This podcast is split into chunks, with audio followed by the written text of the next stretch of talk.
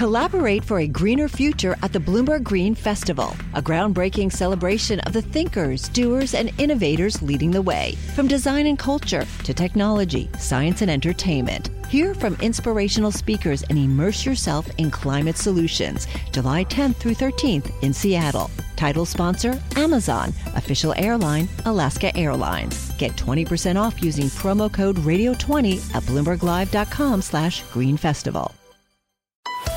You're listening to the Bloomberg Sound On Podcast. Catch us live weekdays at 1 Eastern on Bloomberg.com, the iHeartRadio app, and the Bloomberg Business app, or listen on demand wherever you get your podcasts. Welcome to the Tuesday edition of Bloomberg Sound On. How is possibly only Tuesday? I'm Joe Mathieu in Washington with a lot to talk about. We're going to start with the situation in Ukraine and actually what's happening here in the capital today. It's pretty important as Ukraine makes this last ditch effort uh, to pull something here out of the fire in terms of funding, dispatching top leaders from Kiev to the capital. They're here now, including President Zelensky's chief of staff, the defense ministry, the uh, Speaker of the Ukrainian parliament, and President Zelensky himself, not in person, but will zoom in to a meeting with senators uh, later on today to make the case here. This is apparently something that the Biden administration uh, helped to arrange. And with us at the table to talk about this, among other issues, is Kurt Volker. You've heard him on the program before, the former U.S. ambassador to NATO, former special representative for Ukraine negotiations. With us at the table, Mr. Ambassador, it's great to see you, and I appreciate your coming here today uh, in, in what's a pretty important moment for the cause in Ukraine. Will this in person cajoling help? Um, you know, it's always good for the Ukrainians to make the case and to be communicating and to give some reassurance that um, any assistance they get is being used well. Mm-hmm. Um, but this is caught up on something completely different. Uh, you have the uh, Republicans, basically a majority of the Republicans and a majority of Democrats as well, supporting aid to Ukraine. If, if you took this to a floor vote in the House, you'd get 350 votes. Hmm.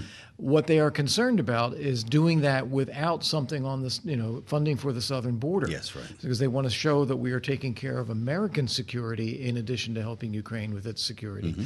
And this is something the White House doesn't want to do. So they're trying to turn up the heat on you know the the letter that you saw from OMB yes, uh, right. yesterday, such sharp language, making it so dire. We're going to run out of money. Ukraine's going to fall. It's going to be a disaster. Yes, which is partially true. But the reason it's being emphasized that way is to try to avoid getting that funding for the southern border that they don't want. So let's unpack a couple of things that you just said there, and we'll start with the letter. How is it partially true then? Because well, Shalanda Young says Ukraine is out of money and running out of time. Right. This is that's the part that's true. That's what I'm saying. It is true that the money that was approved back in December last year mm-hmm.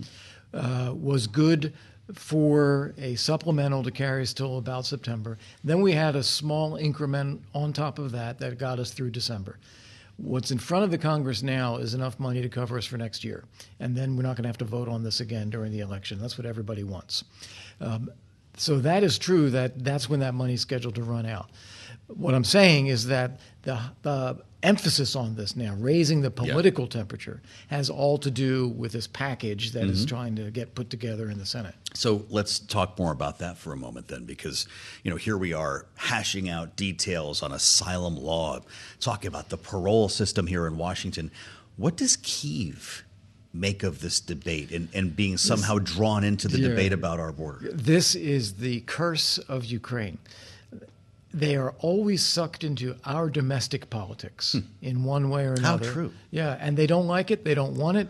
They, they were the subject of the impeachment against right. President Trump. They're the subject of all the Hunter Biden stuff. Mm-hmm. Um, they're now the sub, you know, they're, they're the the roadkill or the football that gets passed around when we're talking about immigration policy. Wow. And the argument here is we can't help someone else in their security until we help ourselves. That is the argument that the Republicans are making, and it seems to me, you know, you want we we've been in Washington a long time. We see this almost every year. People raise the temperature on both sides. They go down to the last minute, and then they finally just stitch it together, pass a package, and is done, and yeah. forget about it. Well, so what's the argument from Volodymyr Zelensky today that? maybe hasn't been heard already? Is it that Putin will win if you don't pay? And mean, that's what lawmakers keep hearing, but it's not moving the needle here. No, it's not. It's it's not a new argument. Uh, it is a, a, moral clarity argument that mm. they are actually fighting for democracy, fighting for freedom, against barbarianism, against war crimes, horrific things that the Russians have done and continue to do. And I guess one of the things that he'll be saying now is what we are seeing with Hamas terrorism against Israel. It's very similar to what we saw with Russia against Ukraine, just mm-hmm. on a mm-hmm. larger scale. Uh, let's talk about what's actually happening on the ground there, by the way. We've been so focused on a debate over funding. Uh, we've heard as well that the window could be closing in terms of military opportunity. But we're going into winter. And I believe it was General Mark Kimmitt who said uh, on the program that that's actually a good thing for Ukraine, that it will slow things down, that it might actually be an opportunity if Ukraine should have a gap in funding. Right. I, I think that Mark is right on that. Um, the Ukrainians have tried to launch a substantial counteroffensive. Yeah. They got a little bit, but not very much. The Russian defenses have held pretty well. The Ukrainians have then turned toward longer range precision guided attacks against logistics and infrastructure that are sustaining the Russian forces. Mm-hmm. If the weather then slows the Russians down in their attacks against Ukraine, they can get a little bit of a breather, and yet they keep the pressure on the Russian logistics through those precision guided attacks.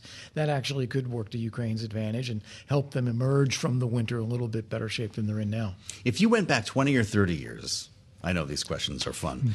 Uh, and you went up on Capitol Hill and got all the Republicans in a room and said, "Hey, we've got, we've decimated half the Russian military a little bit more money, we could actually finish this job and no Americans got involved. Would that right. not be sold? That, that, would be in a heartbeat. I mean, we literally less than 5% of the annual U.S. defense budget has eliminated half of the Russian conventional military capability. It's incredible. The Ukrainians have done the best job of threat reduction of anyone for, from a U.S. Something? perspective. Yeah. yeah. So, what does that leave Ukraine, however, still badly outnumbered?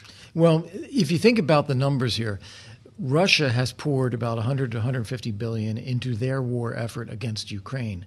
The US and the EU, 22 times the size of the Russian economy, hmm. and we've put in about the same amount. So that's why it's stuck. If we actually leaned into this, Russia would be on its back feet.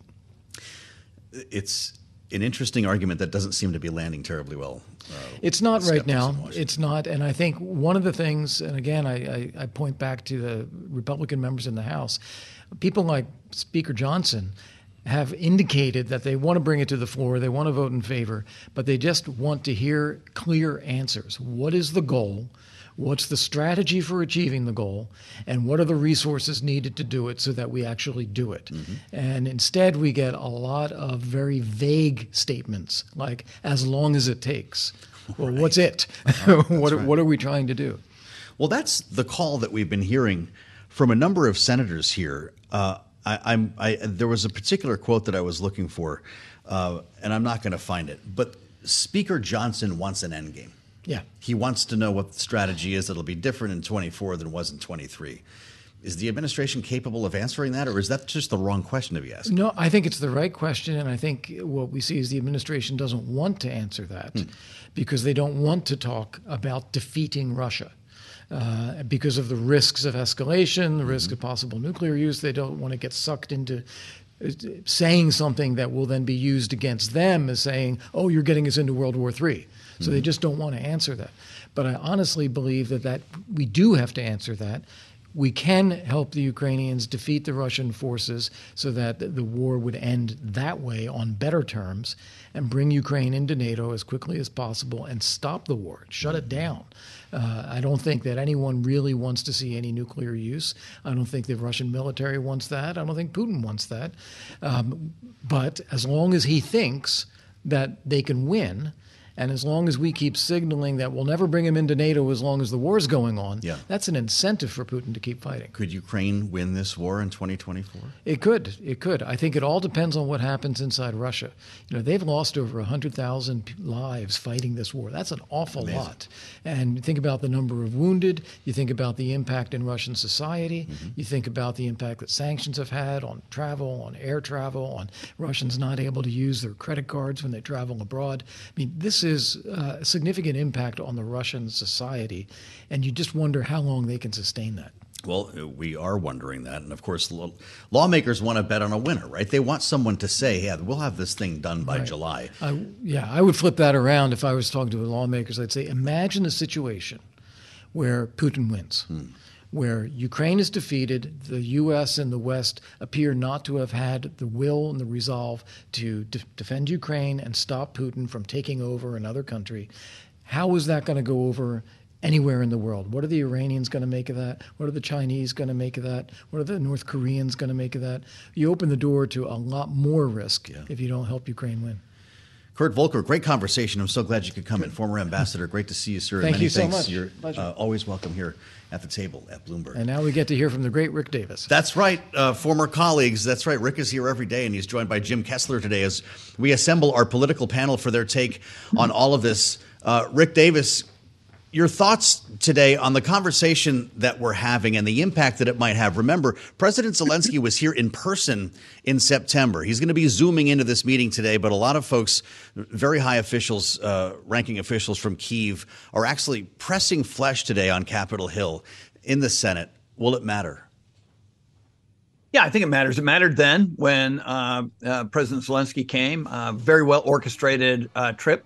He's done this repeatedly at you know uh, global uh, confabs around the world, in other capitals, in NATO, and so I, I, give him immense credit for knowing who his friends are. Right, making sure he spends the time and his his senior leadership spend the time talking with, answering questions for, and representing how much value uh, our money and, and weapon systems and support mean to the Ukrainian people and to the war effort.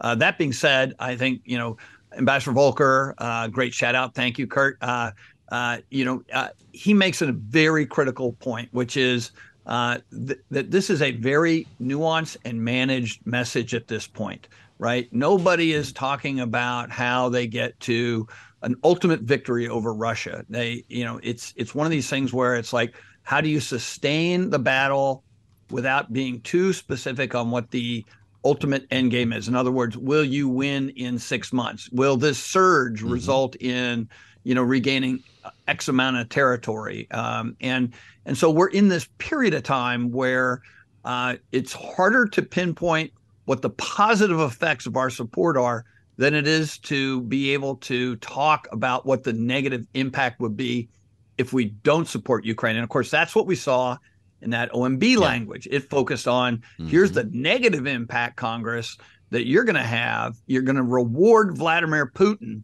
if you don't get that money in the pipeline. So uh, I think this is really a critical period of time, and I'm and I'm and I'm not surprised that that they are uh, the Ukrainian officials are drawing uh, parallels to the attacks uh, from Hamas on Israel because that is what's first to mind right now. It's still a fresh concept, yep. and and and and as as Ambassador Volker said, it's just a, a, it's a matter of scale. I mean that same things happened.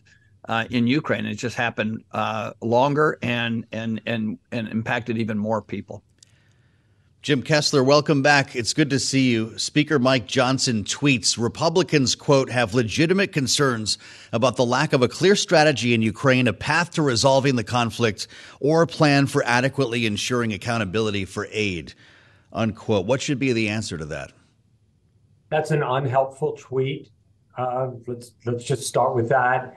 Um, I thought what Ambassador Volker said was you know, very important and worth listening to. And the most important thing was imagine that Vladimir Putin wins. I mean, that is yep. the case that you, you know, that Republicans need to hear. I, look, I'm I'm shocked and disappointed where a lot of re- elected Republicans are. There is a growing isolationist wing within the Republican Party that says that America is not an essential force for good, a military force for good out in the world. And we're yep. seeing that in Ukraine. And, you know, look, I think we, we all had greater hopes that the last six months would bring more gains. Take a quick breath on that, Jim. We're going to have much more time straight ahead with Jim Kessler and Rick Davis. You're listening to the Bloomberg Sound On podcast. Catch the program live weekdays at 1 Eastern on Bloomberg Radio, the TuneIn app, Bloomberg.com, and the Bloomberg Business app. You can also listen live on Amazon Alexa from our flagship New York station. Just say, Alexa, play Bloomberg 1130. An all senators classified briefing is set for a bit later today, a briefing on Ukraine that will feature President Zelensky himself via Zoom to make a last ditch pitch for funding. But senators just got a whole bunch more news here. We're going to talk about this. Uh, we'll talk through all of it, in fact, with our panel. Jim Kessler from Third Way, Democratic analyst, and Republican strategist Rick Davis, Bloomberg Politics contributors, are with us here with breaking news now. NBC and Politico both reporting that the coach relents. Senator Tommy Tuberville is releasing his holds. He's lifting his holds on a number of military promotions that, of course, have been held up for months here in his lone man protest against the abortion travel policy at the Pentagon. Uh, details now. This happened behind closed doors at a, a, GOP luncheon a short time ago. Tuberville will release holds except for four stars. We actually told you about this in reporting a couple of weeks ago that this might be the off ramp, the form that this takes. Let them all go but the four stars. Let these families who have been uh, holding personal decisions, keeping kids out of school, not being able to move, and so forth, let them go and get some movement here. This, of course, following a rule change that Senator Chuck Schumer brought forth. And that's where we'll start with our panel here. Jim Kessler, uh, they said it would take Republicans to end this. Was it, in fact, Chuck Schumer that paved the road? Well, they did. And, you know, let's give credit to Mitch McConnell on this, too, because, you know, he wanted this to end as well. Uh, yeah. Tuberville caved. Let's let's be clear. He should have caved six months ago. We have too many performance artists in the U.S. Congress and in the U.S. Senate right now this was an absolute pointless waste of time for the United States Senate. Our military leaders did not need this. Uh, congratulations to Chuck Schumer for, you know, twisting his arms, and congratulations for Mitch McConnell for showing his impatience on this. What do you think, Rick Davis? We've talked about this a lot. We've even had Tommy Tuberville come on to defend his position here. Was it that rule change? Was it the threat of finally having Republicans uh, point him in a different direction that changed his view? Yeah, absolutely. I mean, nothing else actually happened. Uh, the the in fact, I as I understand from the reporting, uh, he even said that the deal he would like to do is he'll lift the hold on 400 nominations uh, for confirmation if uh, Republicans uh, chose to vote against the standing rule that would have undermined his ability to block any of them. So, uh, look, I mean, nobody wanted to change this Senate rule. Uh, they shouldn't have had to, as as Jim Kessler said, that none of this should have been happening along the way. Uh, Tommy Tuberville, the coach, did a lot to diminish. our military and his sort of performance art around abortion. And at the end of the day, he's not going to get anything other than now a group of four stars who have to kowtow to him in order to get their confirmations uh, passed. Hmm. I mean, why you would let 400 nominations go forward and hold up the people who are most responsible for making the decisions about our country's security abroad and keep them locked up, it makes no sense. But nothing he has done on this issue has made hmm. much sense today. What is the point of that? Uh Jim? Is is that sort of the equivalent of the you know the the top one percent? They're elitists or something. He's he's disparaged high ranking generals before, saying their staff does all the work. Is that the point of that delineation with the four stars? So you're asking me to get into the head of the senator I'm from sorry. Alabama here. Uh, it's not a place I generally try and tread. I, look, I think he's trying to get some big leap of showing that he's still standing on some sort of principle while he beats a belated, but at this point, hasty retreat. Um, you know, there's this myth that there's wokeness in the army and uh, in the hmm. military that I think is a, again, I think it plays uh, on social media and on some cable channels. And you know, we just have too much too many people playing to the bleachers on this in the United States Senate, and he backed down 95% of the way.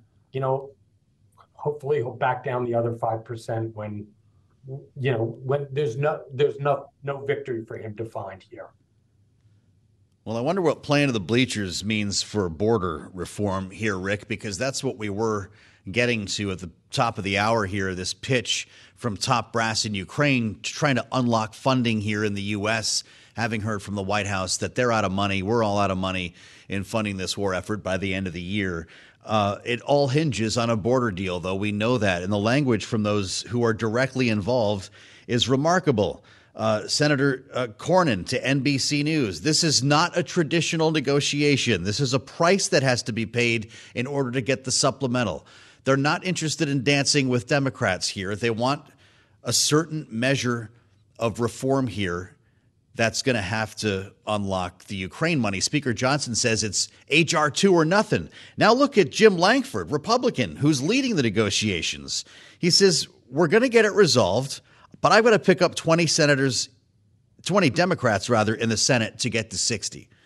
Chris Murphy says, I understand the consequences of the tactic Republicans have decided to use, and it's Vladimir Putin marching into Europe.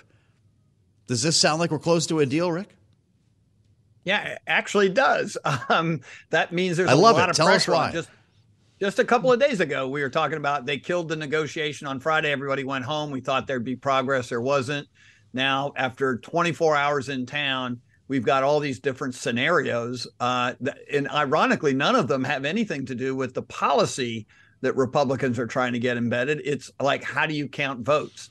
Uh, and look, this is how Washington works. It used to be called a trade. I'll give you what you want if you give me what I want, and we'll mm-hmm. call that a deal. Uh, now it's called extortion. Uh, if you want funding for Ukraine and for Israel and for Taiwan, uh, then you have to give me my southern border funding uh, the way I want it and the rules uh, that go along with it. I, I, actually think this is a positive. It's a crappy way to do uh, business. Uh, welcome to Washington. But if we could get border security or some, you know, sort of manifestation of that, uh, along with funding these important fights uh, that the West is endorsed, uh, you know, I, will take it as I can get it. As as Ambassador Volker said, if you got that bill in front of the House, it doesn't matter what the Speaker yeah. says. There's 350 votes. They're going to say, "Let's go forward." Isn't that something, Jim Kessler? You worked for Chuck Schumer. Maybe you can get into his brain a little bit here because Jim Lankford, who's actually touching Democrats, he's he's actually dealing with this in a real way and leading negotiations. Says HR two did not get a single Democrat vote in the House. So what does Chuck Schumer think he can sell Democrats in the Senate? Well, let me just say first that I think Rick Davis is right. I looked at this blow up, and my first thought was, oh, I think they're getting close to a deal. I mean, it's always huh. darkest before the dawn, and you know huh. the truth is, is that they're the right people are in the room on this. And, you know, Chris Murphy is the right Democrat. Kyrsten Sinema, former Democrat, now an independent. Uh, she's the mm-hmm. right person in the room. Uh, the Republicans there, Lankford and others, like they're the right people. And this feels like something is going to get done. And, you know, I think Schumer probably feels this this way as well. I just want to say, though, on the border, that look, Republicans have always had an advantage on this issue because if nothing gets done, if there's chaos at the border, it benefits Republicans politically. And that's been the way it's been for over 20 years now. So they get to play a stronger hand on this and, you know, force Democratic concessions because walking away bears very little price for them. But I'm fairly optimistic that we're going to get something done, more so than I was 48 hours ago. Does it include actual asylum law change, Jim? The, I, my guess is there will, will, be some asylum law changes. I mean, there's there's plenty of Democrats who agree that there needs to be some changes to asylum, and mm-hmm. you need to create a system that is, you know, fair, fast, and final um, with asylum, but it has to be fair, and it has to be, you know, a, a coherent, fast system. It can't be a complete closed door which some Republicans want. It, it, their Yeah. asylum is legit, but it does need reforms.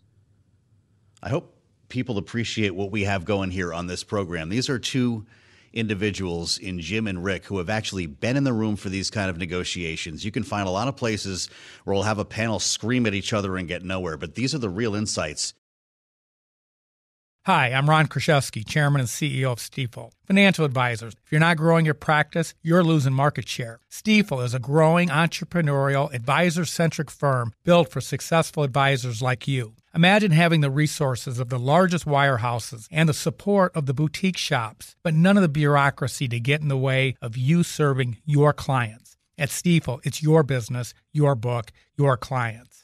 I always tell the advisors we're recruiting, I want you to come to Stifel and double or triple your business. Most of them laugh and shake their heads, but I'm serious. Don't take it from me, take it from Stifel's number one finish in JD Power's 2023 U.S. Financial Advisor Satisfaction Study. So, there's a reason why 148 financial advisors joined Stifel last year. Come join us and find out why Stifel is the firm where success meets success. Visit www.choosestifel.com. Stifel Nicolaus and Company Incorporated, member SIPC and NYSE. Collaborate for a greener future at the Bloomberg Green Festival, a groundbreaking celebration of the thinkers, doers, and innovators leading the way. From design and culture to technology, science, and entertainment. Hear from inspirational speakers and immerse yourself in climate solutions. July 10th through 13th in Seattle. Title sponsor Amazon. Official airline Alaska Airlines. Get 20% off using promo code Radio20 at BloombergLive.com slash Green Festival. You're listening to the Bloomberg Sound On Podcast. Catch us live weekdays at 1 Eastern on Bloomberg.com, the iHeartRadio app, and the Bloomberg Business app, or listen on demand wherever you get your podcasts. Senator Tommy Tuberville and his single man blockade against military promotions in protest of the Pentagon abortion travel policy, which we've talked about endlessly here on this program. He appears to be buckling to pressure from within his own party, knowing that there was a rule change that would allow them to move these promotions on block. And Chuck Schumer now says that he does plan to move military promotions as soon as possible. It's not all of them, though. Tuberville says he's lifting the hold on all promotions shy of four star generals. And we're trying to get our heads around uh, the logic there. But this is moving as we have a grand debate over border security underway here. A big ask on Ukraine, as we talked about earlier. President Zelensky speaking remotely with senators in a, a classified all senators briefing today. And we have a lot to talk about with Stephanie Murphy, the former Congresswoman from Florida, is with us, who, of course, served on the January 6th committee. Back with us at the table today in Washington. Welcome back to the Capitol. It's lovely to have you. It's great to and it's good you. to see you. I didn't think I'd be talking to you about Tommy Tuberville today. Uh, and I know that you've you have a background at the Defense Department, and it's something we discussed before in a state, of course, that you represented, teaming with veterans and active members of the military. Why would you stop at four stars? Do you get that? I don't actually get it, and I think it's incredibly damaging to our Defense Department, but also to our national security. We are in a situation where we have a ground war in Europe, we have war in the Middle East. We need leadership in those posts.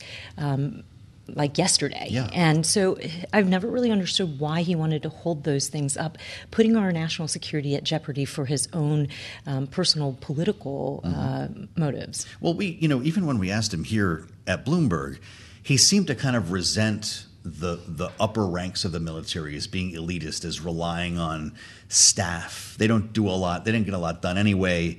Uh, he was quoted as saying, "Never mind the whole wokeism and all of that. Is, Is, that what this is? Some kind of poke at elitism in the military? You know, if you work at the Department of Defense, you know that the general officers and the flag officers provide incredible leadership, and our um, our system of leadership in our military is the advantage that we have over a lot of our adversaries. You know, you when you look at the Russian war, like they talk about how Russia's army is. Uh, basically failing because they don't have good military leadership. So I don't think that uh, he's right in criticizing our flag and general officer ranks.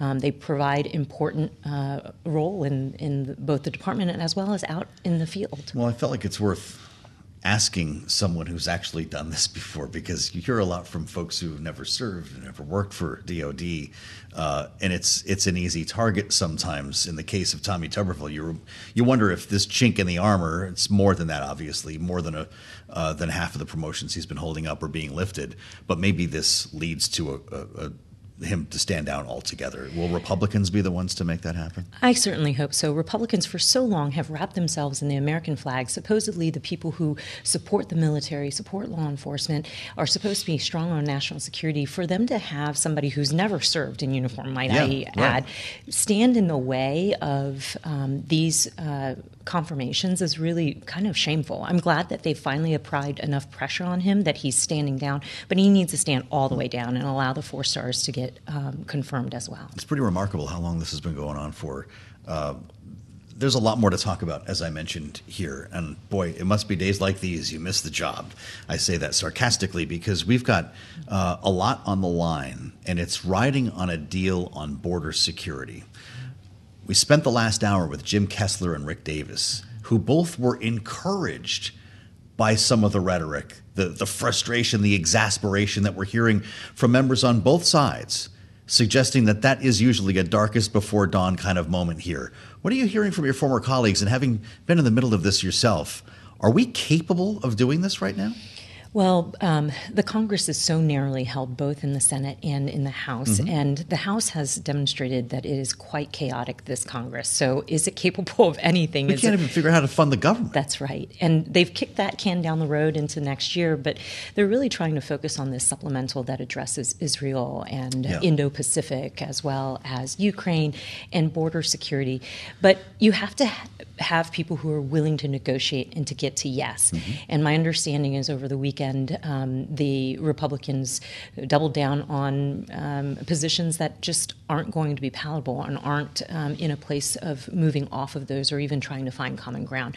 Hopefully, as we get closer to the day that they get to leave for the holiday, yeah. Um, that will create some pressure and um, get people in a more uh, uh, positive mood and maybe um, mm-hmm. willing to negotiate. So, what's the fault line for Democrats? Because we're hearing from members, particularly those who might be up for reelection, uh, that they might be open to changes to asylum law in principle. Uh, changes to parole that allow the president to make humanitarian exceptions might be a bridge too far. Where are the fault lines in this? You know, I think any changes in the policy has to also begin with bolstering our actual border security. So, none of the programs that we have in place for people to seek asylum or um, legal status in the United States really work unless we actually know who's coming in and out. And mm-hmm. so, that's really the first line that they have to be able to agree on is that some amount of resources for border security. And then we can look at changing our programs and creating legal paths um, pathways, whether that's asylum or an expanded visa program. And, you know, we're really starting to talk about maybe a little more comprehensive immigration reform that has all of yes, those key right. elements. But Which would be don't remarkable. have enough time for that. We've yeah. been waiting a generation for that to yeah. happen. There was a quote. Uh, from John Cornyn that jumped off the page to me mm-hmm. in a mm-hmm. conversation with NBC News. This is not a traditional negotiation. This is a price that has to be paid in order to get the supplemental, which sounds like extortion. You know, this is uh, something that happens in Washington all the time when uh, there is broad bipartisan support, as there is for Ukraine funding or Israel funding. Um, it becomes a leverage point for something that has a little yeah. less support um, and is a little more difficult. And I think that's why you see the supplemental funding lumped together mm-hmm. with border security. Well, so maybe this is an opportunity, though. Maybe, I don't know if you're optimistic about this or not. Do we flip this around and say that this is, in fact, an opportunity to finally unlock an agreement on border funding because of the urgency behind Ukraine and Israel. I certainly hope so. I, am an optimist, and I think that you know maybe one of the interesting outcomes of having such narrowly held Congresses and divided government is a push to more bipartisanship mm-hmm. because you can't get it done with just one party anymore. Sure, right. Wouldn't Democrats love to go on the trail this year, though, and say, hey, we helped to solve the border crisis?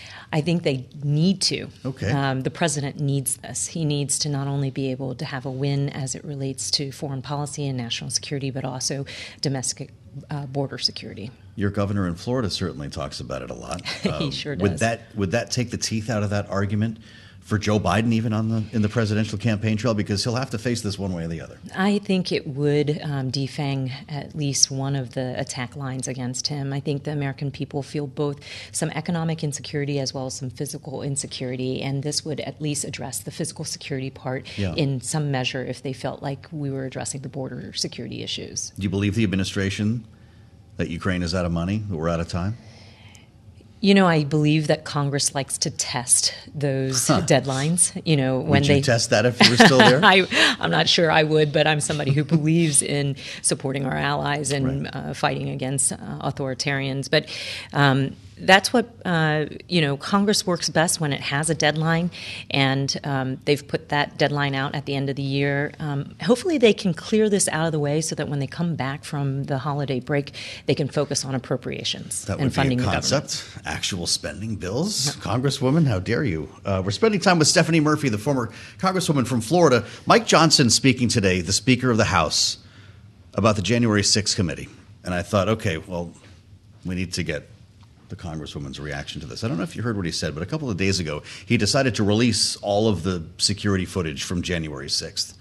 Today, he implied that more needs to be done to obscure the faces of the rioters before the rest is released so they are not somehow uh, uh, targeted by DOJ. And he went on to say this about the work of the committee. This is literally just a couple of hours ago. Speaker Mike Johnson. I think the January 6th committee was a partisan exercise. Uh, they, they, they claim that it was bipartisan, but I think we all recognize that the, the two Republican members that served on that uh, committee uh, had another agenda. I, I, think that what we got was a biased report. I think they hid some of the uh, important evidence. And uh, look, we want the American people to draw their own conclusions and they will by hearing conversations like these. So I want you to, re- to react or respond the, the, way that you see fit. But knowing that Mike Johnson tried to help overturn the 2020 election results in writing that amicus brief on the Texas case, what is he trying to do here? You know, it's really deeply disappointing that the Speaker of the House is trying to shield people who actually attacked the House in the Capitol um, physically on January 6th. But it isn't surprising. As you said, he was a part of one of the efforts to overturn uh, the uh, outcome of a free and fair election. Um, but it should underscore for Americans the importance of this coming election. Um, imagine if on January 6th uh, we have a Speaker Johnson with the gavel and um, he's able to delay uh, the certification of yeah. uh, presidential, which was what they tried to do on January 6th. The, the purpose was to delay um, the certification. I think we'd be in a, a lot of trouble as a democracy. Um, and so, you know, we are seeing signs all over the place how important this next election is. And I know everybody always says this is the most important election. Every um, four years. Every four years. but I honestly Does it get think, more important every four years? Is that why? well, when we're looking at the possibility of walking ourselves into electing a dictator or somebody who who intends to use authoritarian um, means to govern. Uh, you know, I, I, believe the former president when he says he will seek retribution when he he lives up to the things that he promises that he's going to do. And so um, I think that's a really dangerous situation to put our democracy. You in. think re-electing Donald Trump is electing a dictator? He has um, made statements um, about how he plans on using his power, about how he plans on changing the Department of Justice, about how he plans on going after political mm-hmm. opponents. Mm-hmm. You think it meets that definition? I definitely think it has shades of um, authoritarianism and definitely is not yeah. de- democratic. Let me push it a step further. Liz Cheney was on TV this morning, and her book has been uh, quite the trove over the past couple of days. The book just being released today, I believe. She was asked by NBC News uh, if Donald Trump was elected, if he would ever leave, if he would attempt to overstay his term. She said 100% yes, that if he is reelected, he will try to hold on to power as long as possible and never leave the White House. Do you agree with that? You might remember that um, the former president uh, remarked in awe at uh, President Xi's ability to make himself, right. uh, you know, stay in power It's part forever. of the stump speech now. Right, and so. Uh, and January 6th was an attempt to stay. Um, the difference was that there were people um, involved who stood up to him, Republicans primarily, who wouldn't let uh, their commitment to him override their commitment to this country. I'm not sure we'll be so lucky the next time. Must be strange for you to rationalize the work that you did on the January 6th committee as a career defining moment. You can correct me if I'm wrong. You've been lauded for it. You'll be awarded again for it tomorrow in New York. To rationalize that with what you're hearing from the Speaker of the House today was such an extreme contrast. You know, to me, my service on January 6th was a patriotic thing to do. I love this country, and I, you know, you know, you fight hard in campaigns for your team to win, but when you don't, you accept the loss and you have a peaceful transfer of power. That's core to maintaining our democracy is mm-hmm. a peaceful transfer of power. And I couldn't believe that as somebody who had escaped a country that uh, made political transitions through violence, that I found myself on January 6th hiding in the basement of the Capitol while my fellow Americans ransacked uh, the building in an effort to overturn the elections. Um, so my service on January 6th was my patriotic duty to shed light on what happened and to ensure that it never happens again. Incredible. I appreciate your answering that the way you did. Uh, Stephanie Murphy, the former Congresswoman, Democrat from Florida, thank you for always uh, being with us when you come to Washington. It's great to see you again. It's I've got a great Thanksgiving. Happy New Year in advance if we don't see you before then, but we'll try to fix that. I'm Joe Mathieu on the fastest show in politics. Stay with us here on the radio, on the satellite, and on YouTube. This is Bloomberg. Hi, I'm Ron Kruszewski, Chairman and CEO of Stifel. Financial advisors. If you're not growing your practice, you're losing market share. Stifel is a growing entrepreneurial, advisor centric firm built for successful advisors like you. Imagine having the resources of the largest wirehouses and the support of the boutique shops, but none of the bureaucracy to get in the way of you serving your clients. At Stifel, it's your business, your book, your clients. I always tell the advisors we're recruiting, I want you to come to Stifel and double or triple your business. Most of them laugh and shake their heads, but I'm serious. Don't take it from me, take it from Stifel's number one finish in JD Power's 2023 U.S. Financial Advisor Satisfaction Study. So, there's a reason why 148 financial advisors joined Stifel last year. Come join us and find out why Stifel is the firm where success meets success. Visit www.choosestifel.com Stifel.com. Stifel Nicolaus and Company Incorporated, member SIPC and NYSE.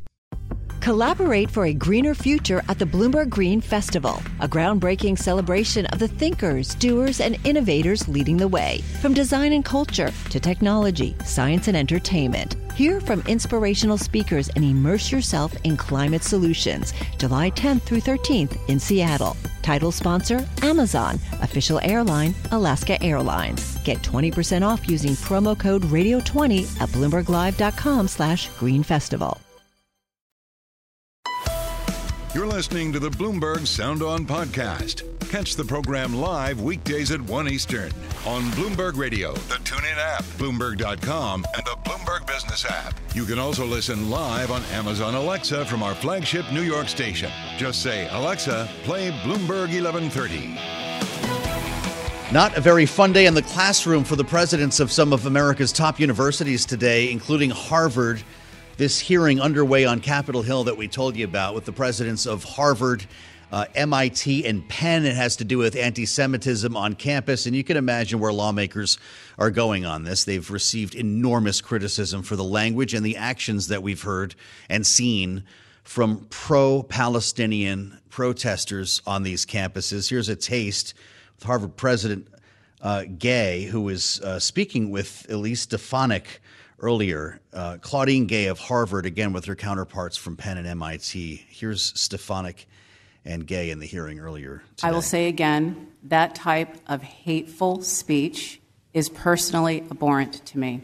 Do you believe that type of hateful speech is contrary to Harvard's code of conduct, or is it allowed at Harvard? It is at odds with the values of Harvard. Can you but not say here that it is against the code of conduct at Harvard? We embrace a commitment to free expression, even of views that are objectionable, offensive, hateful. It's when that speech crosses into conduct that violates our policies against bullying, harassment. Does that speech not cross that barrier? Does that speech not call for the genocide of Jews and the elimination of Israel? That's more of what I expected here, and we could keep going with it as we introduce Wendy Benjaminson to the conversation. Of course, Bloomberg's senior Washington editor and a regular voice here on the program. This is an interesting exercise because I'm not sure anything comes of it. Uh, Right. Will there be new policies, or is this just a public scolding from some angry lawmakers? Well, that's what the lawmakers exactly are saying is that these are very nice words that uh, Dr. Gay and the others are saying, um, that they don't tolerate hate speech and they don't tolerate their students feeling threatened, et cetera, et cetera. But okay, then what's next seems to be the big question here. Are they going to institute policies? And there's a very fine line between instituting policies against threatening speech and, and squelching the freedom of speech on a university campus mm-hmm. where one is supposed to be able to air all the views. So I, I don't envy being in the president's of the university's shoes. On the other hand, right outside the hearing room, as our field producer Tyler Kendall was telling us, Pretty there angry, were huh? it was incredibly angry and like pre-fight pushing Yeah, and stuff like that um, from uh, pro-Palestinian uh, protesters Mm-hmm. at pro-Israeli protesters. So it was going on in real time just outside the door. Incredible. Yeah, really is. Incredible optics here, and you wonder if it's not lawmakers who will end up make a difference, but very wealthy alumni Right. who are not only protesting. Think of Bill Ackman, think of even Mitt Romney, but pulling back on money. Right. Some of them who are some of the best grassroots fundraisers for these mm-hmm. universities have decided, I mean, in terms of collecting other alumni Yes. donations and giving them, they are down to $1 donations in protest. And then while this hearing was going on, a group of UPenn students sued the university in a Philadelphia court for not doing enough to protect them uh, on campus. So it's it's just a very very tense and difficult. Um, this is almost the culmination of what's been happening on campuses for a while. Yes. Um, as a lot of views are being heard that weren't you didn't always be heard on campuses. Listen to Penn's Liz Magill. Everyone has their own approach here and how she interacted with lawmakers today. This is from opening remarks. Anti Semitism, an old, viral, and pernicious evil, has been steadily rising in our society, and these world events have dramatically accelerated that surge. Few places have proven immune, including Philadelphia and campuses like ours. This is unacceptable. We immediately investigate any hateful act, cooperating with both law enforcement and the FBI, where we have identified individuals who have committed these acts in violation of either policy or law. We initiate disciplinary proceedings and engage law enforcement. Isn't that a more effective message? Here's the action we're taking.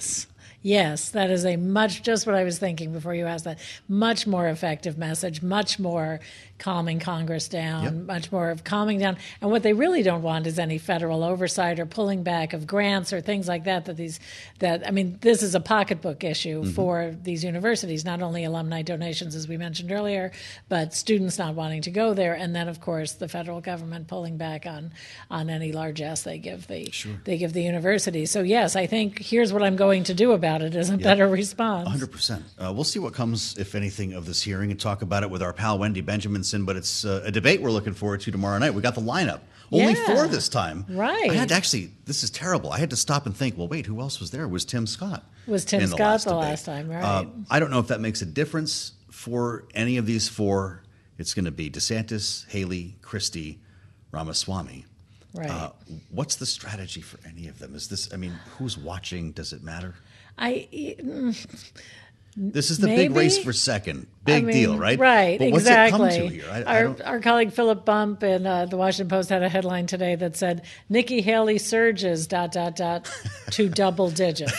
I, you know, this right. is to 30 points behind Trump. Right. I I think there is still benefit in hearing from the alternatives. You know, Trump is on a glide path to win Iowa and go on and on and win the nomination. On the other hand, the governor endorsed somebody else. Nikki Haley is doing well in New Hampshire. There is a lot of discomfort among, you know, Republicans with Donald Trump. Yep. And so if they are looking for an alternative, okay, our chart shows Haley has 10% to Donald Trump 61 Oof. you know, maybe there's 2028 after all. Yeah. And that's nationally realizing she's doing better in New Hampshire. She is doing But you know, Alan Lichtman was calling us out on Balance of Power last evening for being part of essentially a, a media narrative that this is some sort of mainstream media narrative that there's no real difference between what Nikki Haley and Ron DeSantis are doing. They're both losing badly to Donald Trump. Well, at the moment they are, but he does have a point that let's see what happens when the votes are taken. Yes, but do you qualify momentum as a real thing? Because that's what we're talking about here. Well, yeah, I mean, momentum works until it doesn't, right? Sure. I mean, he has momentum, and then he could say something at But she has hall. momentum. She could does argue, have right? momentum. As Ron. DeSantis is described as a wounded bird, if you ask Donald Right, right. He is getting the attention he's getting is increasingly negative. The attention she is getting, Haley, is increasingly positive. Mm-hmm. She has also got the benefit of people who are looking whose primary goal is to stop Donald Trump from coming back to the White House. And it doesn't really matter to them who it is as long as it's not Donald Trump. Um, Jamie Dimon was suggesting that even Democrats give to Nikki Haley. And I think Reid Hoffman today gave to Nikki Haley $250,000. That's not chump change. And so, you know, yes, I guess she does have momentum. The question is, will it be enough to beat him in a significant state? Of course, right after New Hampshire for the Republicans is South Carolina, her home state. And a her- chance to codify what may have just happened. Right, exactly. With Tim Scott out of the running, he was the South Carolina senator.